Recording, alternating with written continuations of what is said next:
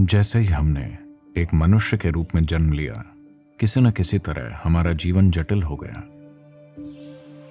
अगर हम इस ग्रह पर किसी अन्य प्राणी के रूप में आए होते तो जीवन बहुत सरल होता। खाना, सोना, बच्चे पैदा करना और एक दिन मर जाना। अब हमें वो सारी चीज़ें करनी है, लेकिन किसी न किसी तरह आप अभी जहाँ हैं, आप चाहे जहाँ भी हों, वो पर्याप्त नहीं है। है ना? आप अभी जो हैं, आप उससे थोड़े अधिक होना चाहते हैं। अगर आप केवल पैसे जानते हैं तो शायद आप थोड़े अधिक पैसे के बारे में सोच रहे हैं। अगर आप केवल सुख जानते हैं तो शायद थोड़ा और सुख। ताकत, थोड़ी और ताकत। हर कोई अपनी मौजूदा स्थिति से थोड़ा अधिक होने की चाहत कर रहा है। इच्छा की प्रक्रिया लगातार चल रही है।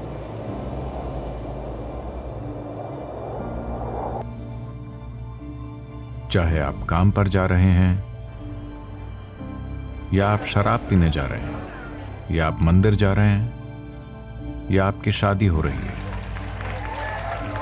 या आप बच्चे पैदा कर रहे हैं, या आप यूनिवर्सिटी में पढ़ रहे हैं, जीवन के सभी प्रयास सब कुछ खुशी की खोज में ही था, है कि नहीं? पिछले सौ सालों से विज्ञान और तकनीक का उपयोग करके हमने इस ग्रह का चेहरा ही बदल दिया है। आज हमारे पास ऐसी सुख सुविधाएँ हैं, जिनकी कोई दूसरी पीढ़ी कभी कल्पना भी नहीं कर सकती थी। हम निश्चित रूप से इस ग्रह पर अब तक की सबसे ज़्यादा आराम में जीने वाली पीढ़ी हैं। क्या ऐसा है? लेकिन क्या हम सबसे ज़्यादा खुशहाल पीढ़ी हैं?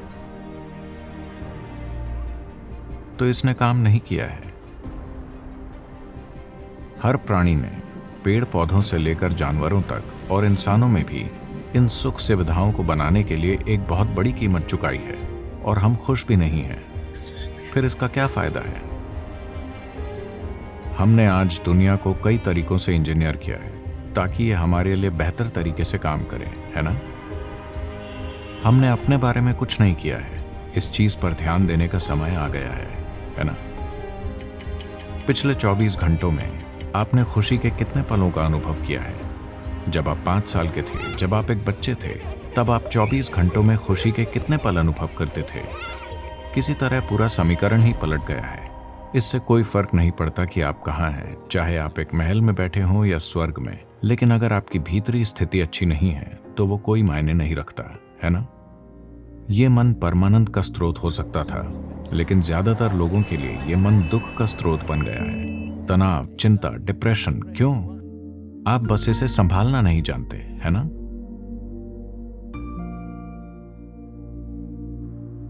देखिए, आपके जीवन में केवल एक ही समस्या है। जीवन उस तरह से नहीं हो रहा है जैसा आप सोचते हैं कि उसे होना चाहिए। यही एकमात्र समस्या है। क्या कोई और समस्या है? आपके आसपास कोई भी इंसान कभी भी सौ प्रतिशत वैसा नहीं होगा जैसा आप चाहते हैं। है कि नहीं? हाँ? कोई भी वैसा नहीं है जैसा आप चाहते हैं, कोई बात नहीं। समस्या ये है कि ये इंसान वैसा नहीं है जैसा आप चाहते हैं। यही समस्या है है ना?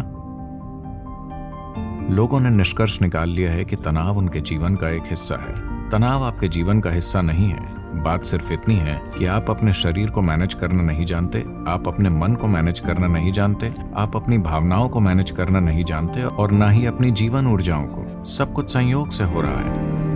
अगर चीज़ों को वैसा होना है जैसा आप चाहते हैं तो दुनिया के मामले में आप ये समझने लगे हैं कि आपको उन्हें इंजीनियर करना होगा। ये आपके साथ भी लागू होता है। आपके लिए कोई इनर इंजीनियरिंग नहीं की गई है है ना? आप बस संयोग से जीने की कोशिश कर रहे हैं। अब मैं आपके भीतर सही तरह की केमिस्ट्री बनाने की बात कर रहा हूँ, जहाँ शांत और खुश होना आपके लिए स्वाभाविक है।